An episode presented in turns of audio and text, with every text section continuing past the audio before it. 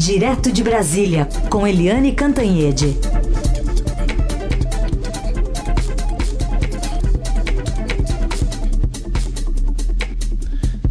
Oi, Eliane, bom dia. Bom dia, Heisen. Bom dia, Carolina. Agora me responde rapidinho, Heisen. Hum. Você faz pilates ou não faz pilates? Não.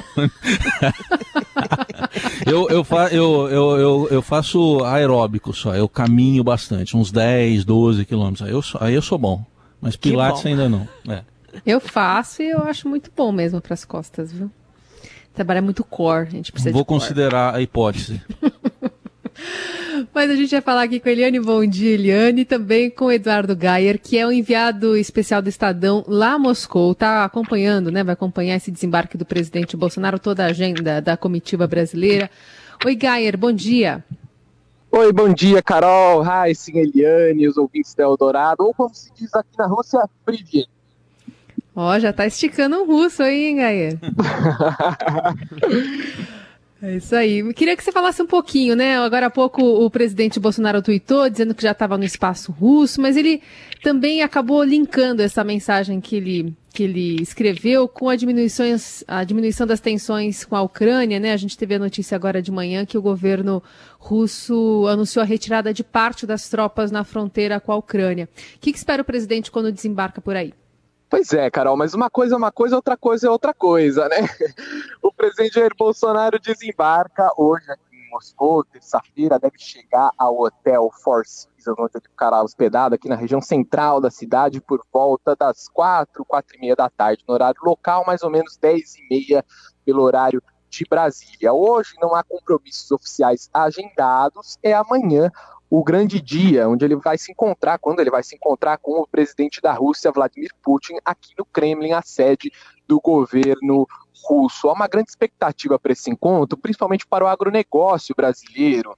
Carol ouvintes da Eldorado. Por quê? Porque há uma crise mundial de fertilizantes, uma questão muito importante para o nosso agro, e o governo brasileiro tenta manter aberto, portanto, esse fluxo de fertilizantes com a Rússia, que é a principal exportadora desse insumo essencial para as lavouras aí para o Brasil. O presidente também deve se encontrar amanhã com empresários e com o presidente da Duma, que é o Congresso aqui da Rússia. Agenda bastante lotada. Na quinta-feira, ele já segue para Budapeste, onde vai se encontrar com o presidente, ou melhor, o primeiro-ministro húngaro, Viktor Orbán, que é considerado aí um nacionalista de extrema direita. Essa chegada do presidente Jair Bolsonaro aqui em Moscou, de fato, coincide com essa retirada de algumas tropas da Rússia para o da, da Ucrânia, da fronteira da, com a Ucrânia. Embora alguns bolsonaristas, até nós já estejamos vendendo nas redes sociais, tentando fazer uma ligação entre uma coisa e outra, a gente sabe que não tem nada a ver uma coisa com outra, né, Carol? O presidente Putin está recebendo hoje aqui no Kremlin o chanceler da Alemanha, Olaf Scholz,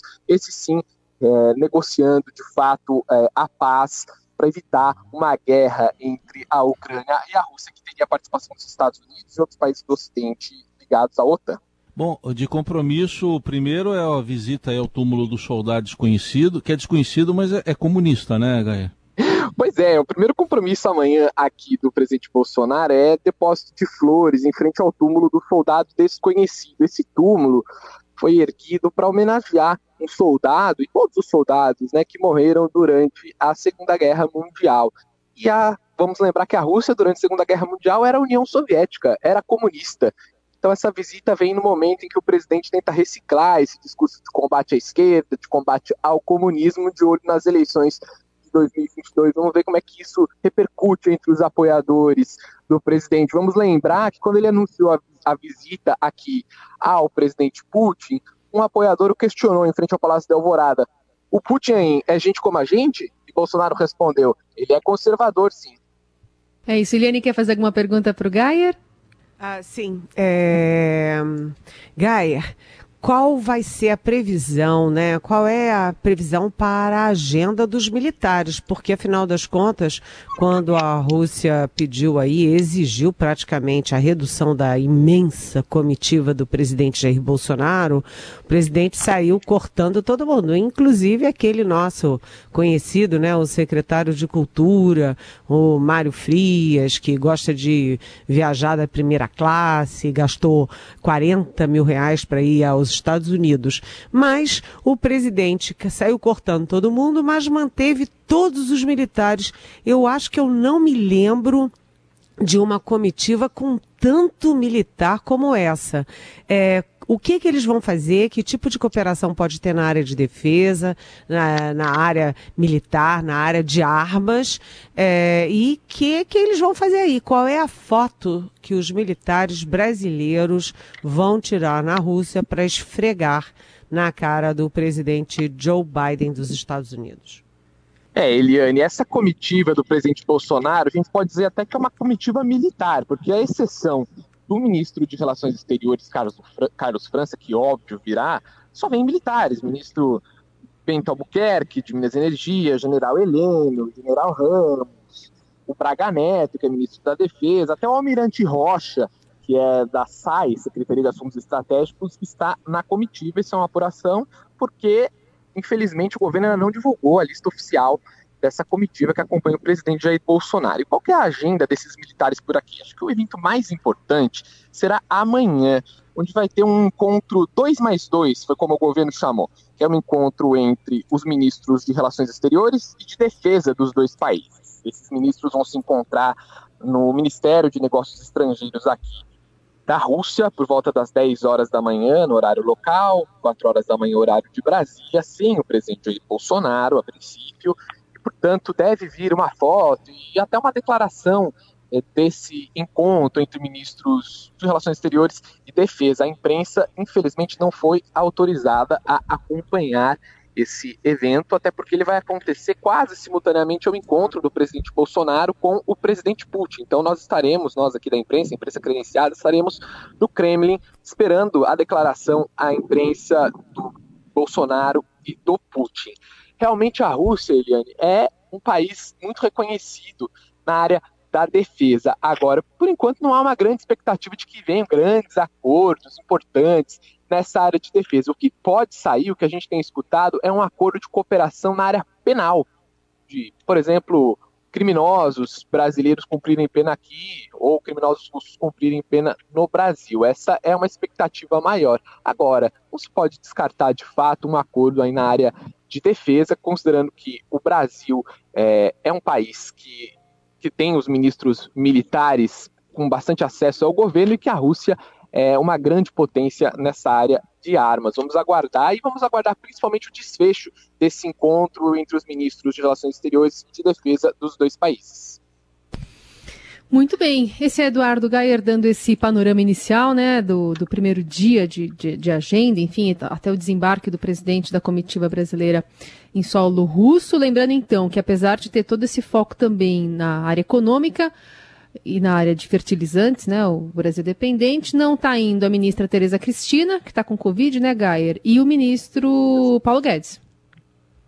Exatamente. Ministra Tereza Cristina, que era muito esperada nessa visita, porque ela que lidera as negociações sobre essa questão de fertilizantes, um grande desfalque realmente para a comitiva brasileira. Vamos ver se o presidente Bolsonaro sozinho consegue resolver essa questão. Muito bem. Gair, obrigada pela, pela sua entrada aqui conosco. Bom trabalho para você aí. Obrigado. Muito obrigado. Ó, por aqui, Moscou, céu limpo, menos 2 graus. Ah, eu ia perguntar. Fazer conversar com vocês. Tá bom. Obrigada, Gayer. Ah.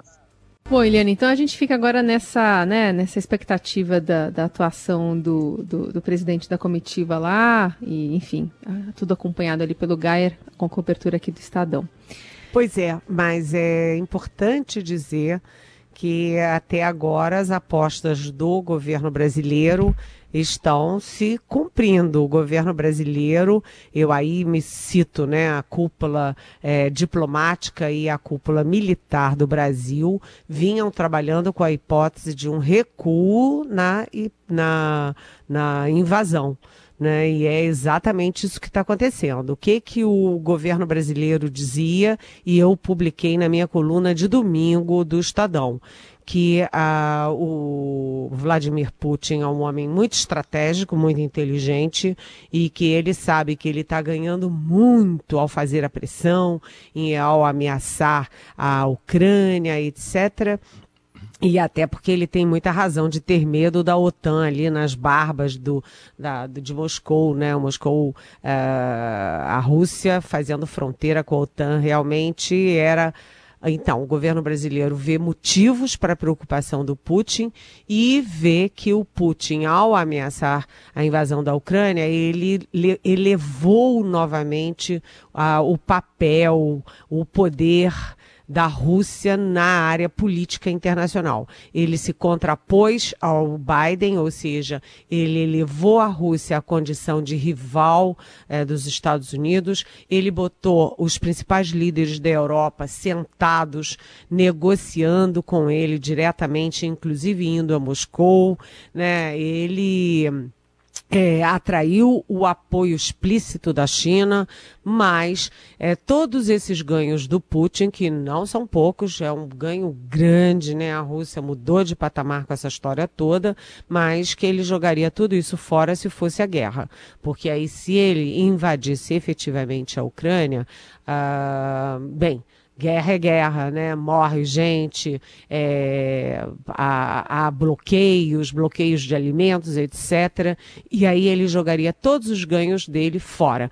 Portanto, o Brasil, diferentemente dos Estados Unidos, da Alemanha, da França, o Brasil apostava num recuo. E é exatamente isso que está acontecendo, porque tanto a Rússia está retirando parte das tropas da fronteira, quanto a Ucrânia também já admite, pelo menos via chanceler, a hipótese de é, desistir dessa entrada na OTAN. Portanto, olha aqui. É, o Brasil não tem uma CIA, por exemplo, não é? é? Nem tem as agências de inteligência da Alemanha, da Inglaterra, é, da, de Israel, mas o Brasil, via diplomatas e via generais, está acertando até agora de que o Putin é, esticou bastante a corda porque era conveniente para ele do ponto de vista internacional e conveniente do, posto, ponto de vista interno, mas ele não chegaria às vias de fato. Vamos ver se o Brasil é, continua ganhando essa aposta. Se ganhar, vai ser um baita de um tento. E o presidente Jair Bolsonaro embarcou para lá mesmo com os, uh, com os parceiros do Ocidente, todos retirando seus nacionais da Ucrânia, todos apostando no oposto, apostando em guerra. Ou seja, vamos ver. Se continuar assim, é ponto para o Brasil. De análise política, direto de Brasília, com Eliane Cantanhede, agora acompanhando aqui as movimentações da coligação entre Lula e Geraldo Alckmin, a gente tem aí, por um lado, o PSB dizendo que uh, Alckmin vai ser filiado, a aliança vai ser com o PSB, com Alckmin filiado ao PSB. Mas hoje o ex-presidente Lula também tem um encontro com Eduardo Paes, que é do PSD, prefeito do Rio de Dado, né, Helene? É, é vamos lá, são dois assuntos que são é, correlatos, né? O primeiro é o seguinte, a expectativa do mundo político é de que o Geraldo Alckmin, ex-governador de São Paulo, é, Tucano Raiz, etc., é, fosse virar vice do Lula pelo PSD do Gilberto Kassab. Toda a expectativa era essa. Mas ontem o Márcio França, que é o candidato do PSB de bola ao governo de São Paulo, foi vice do Alckmin, etc., disse que não, que o Alckmin vai ser candidato do a vice do Lula pelo PSB de bola. O que, que a gente tem? Tem PSD é, mais à direita e o PSB mais à esquerda disputando a tapa quem é que vai ser vice do ex-presidente Lula do PT. De qualquer jeito, uma coisa é certa: Alckmin está na chapa, né? Agora, na questão do Rio de Janeiro, o Rio é sempre uma eleição muito nervosa e muito importante, porque é, diz a lenda, né, com, é, baseada nos dados e na realidade, que o que acontece nas eleições do Rio de Janeiro é o que acontece nas eleições do país, ou seja, o Rio reflete a eleição reflete os ventos nacionais. E aí a gente tem o Rio, a eleição no Rio está uma bagunça enorme, uma confusão danada com o governador Cláudio Castro, uh, ali franco favorito, Cláudio Castro, que é do PL, né, que substituiu o Wilson Witzel, ou seja, o Witzel caiu e o Cláudio Castro, que era vice, é, caiu de paraquedas no governo, mas mesmo assim ele é o favorito porque ele uniu as tropas da direita, ou seja, uniu o Centrão e uniu a família Jair Bolsonaro. E do outro lado, a oposição a ele está toda fracionada, porque tem é, o ex-presidente Lula do PT apoia o Freixo, que é do PSB de bola. O, o prefeito do, da capital do Rio, o Eduardo Paes, é, que é do PSD de dado, apoia o Felipe Santa Cruz, que também é do PSD e foi presidente da OAB Nacional. E. Uh, o Ciro Gomes, do PDT, apoia o candidato do partido dele, o PDT, o Rodrigo Neves, ex-prefeito de Niterói. E aí o Paz estava caminhando para uma aliança com o com Lula, estava né, caminhando para uma, uma aliança com Lula, para o Lula apoiar o candidato dele do PSD, mas o Lula apoiou o PSB de bola apoiou o Freixo. Então, o Paz retirou o time e estava conversando ali, ameaçando, praticamente anunciando uma aliança com o Ciro Gomes próprio. PDT, ou seja, é uma salada sem tamanho e hoje o Eduardo Paes se encontra com o Lula. E aí? É, Eduardo Paes é, desfaz as negociações com Ciro Gomes para apoiar o candidato do Lula ou o Lula desfaz o apoio ao Freixo para apoiar o Felipe Santa Cruz. Ou seja, quem é, o Rio reflete a confusão nacional. O que, que é a confusão nacional? Enquanto você tem é, uma polarização entre Lula e Bolsonaro, o centro se racha ali para tudo quanto é lado. E a minha coluna de hoje é exatamente cristianização consentida, porque tem um monte de candidato que é de mentirinha, né? Que está ali só esquentando a cadeira enquanto os caciques dos partidos se acertam, ora com o Lula, ora com o Bolsonaro. Vamos ver o que, que dá lá no Rio de Janeiro, porque o Rio de Janeiro é importante na eleição, gente. Muito bem. Eliane, queria te ouvir ainda sobre essa decisão do, do Supremo de proibir o governo de usar o Disque 100 contra a vacinação de crianças. Precisou é. o Supremo se manifestar, né? É inacreditável, né? Espantoso. Incrível. O que, que é isso, minha gente? Acredite, se quiser.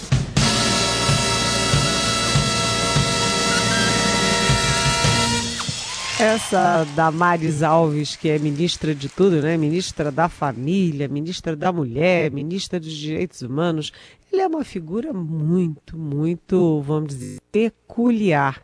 Ela, aliás, vai ser candidata, né? Está candidatíssima aí, porque ela tem umas redes sociais fortes aí, com grupo evangélico e tal.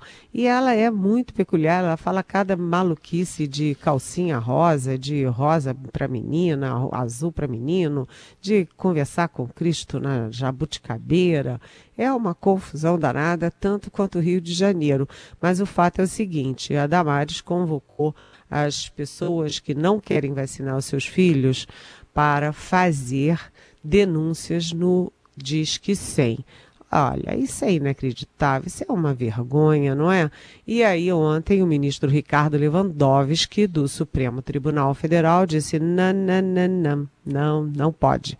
Não pode usar o Disque 100, que é o maior canal de denúncias que o país tem né, toda uma estrutura montada há muito tempo. O governo Bolsonaro não pode usar o nosso Disque 100 para esses aloprados anti-vacina ficarem fazendo campanha contra a vacina.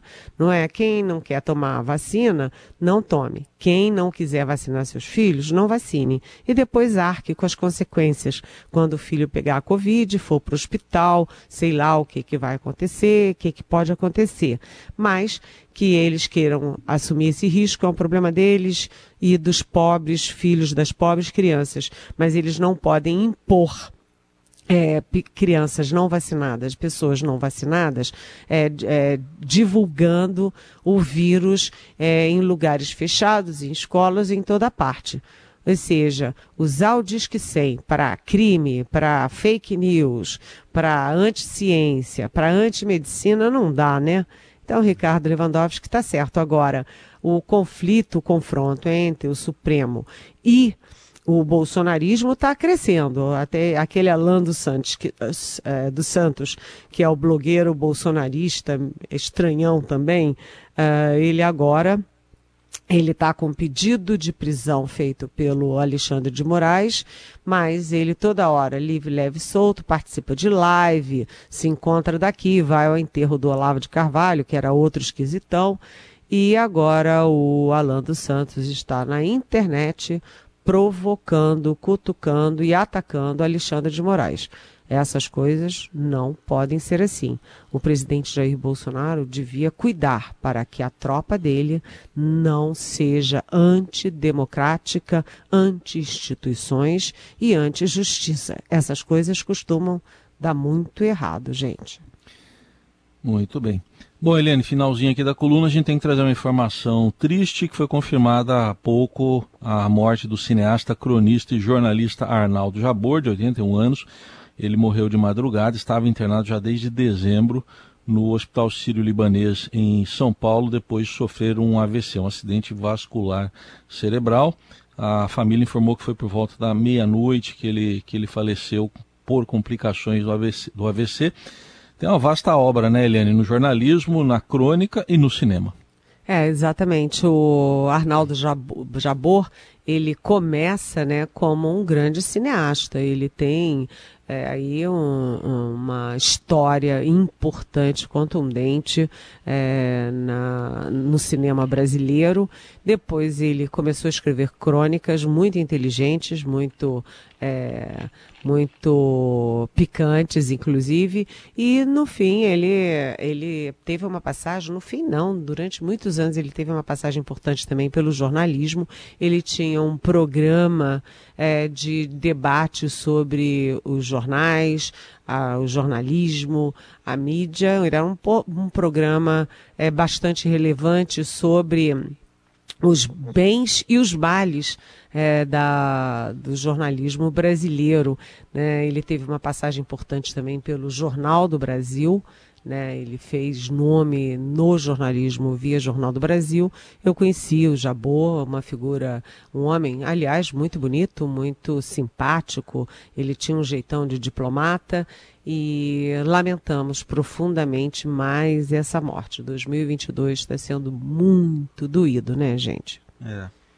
Muito bem. Bom, Eliane Cantanhede volta amanhã a conversar conosco sobre os assuntos né, aqui do Brasil, também de olho nessa agenda internacional do presidente Bolsonaro. Então, boa terça-feira para você, Eliane. Boa terça-feira. Até amanhã. Beijão.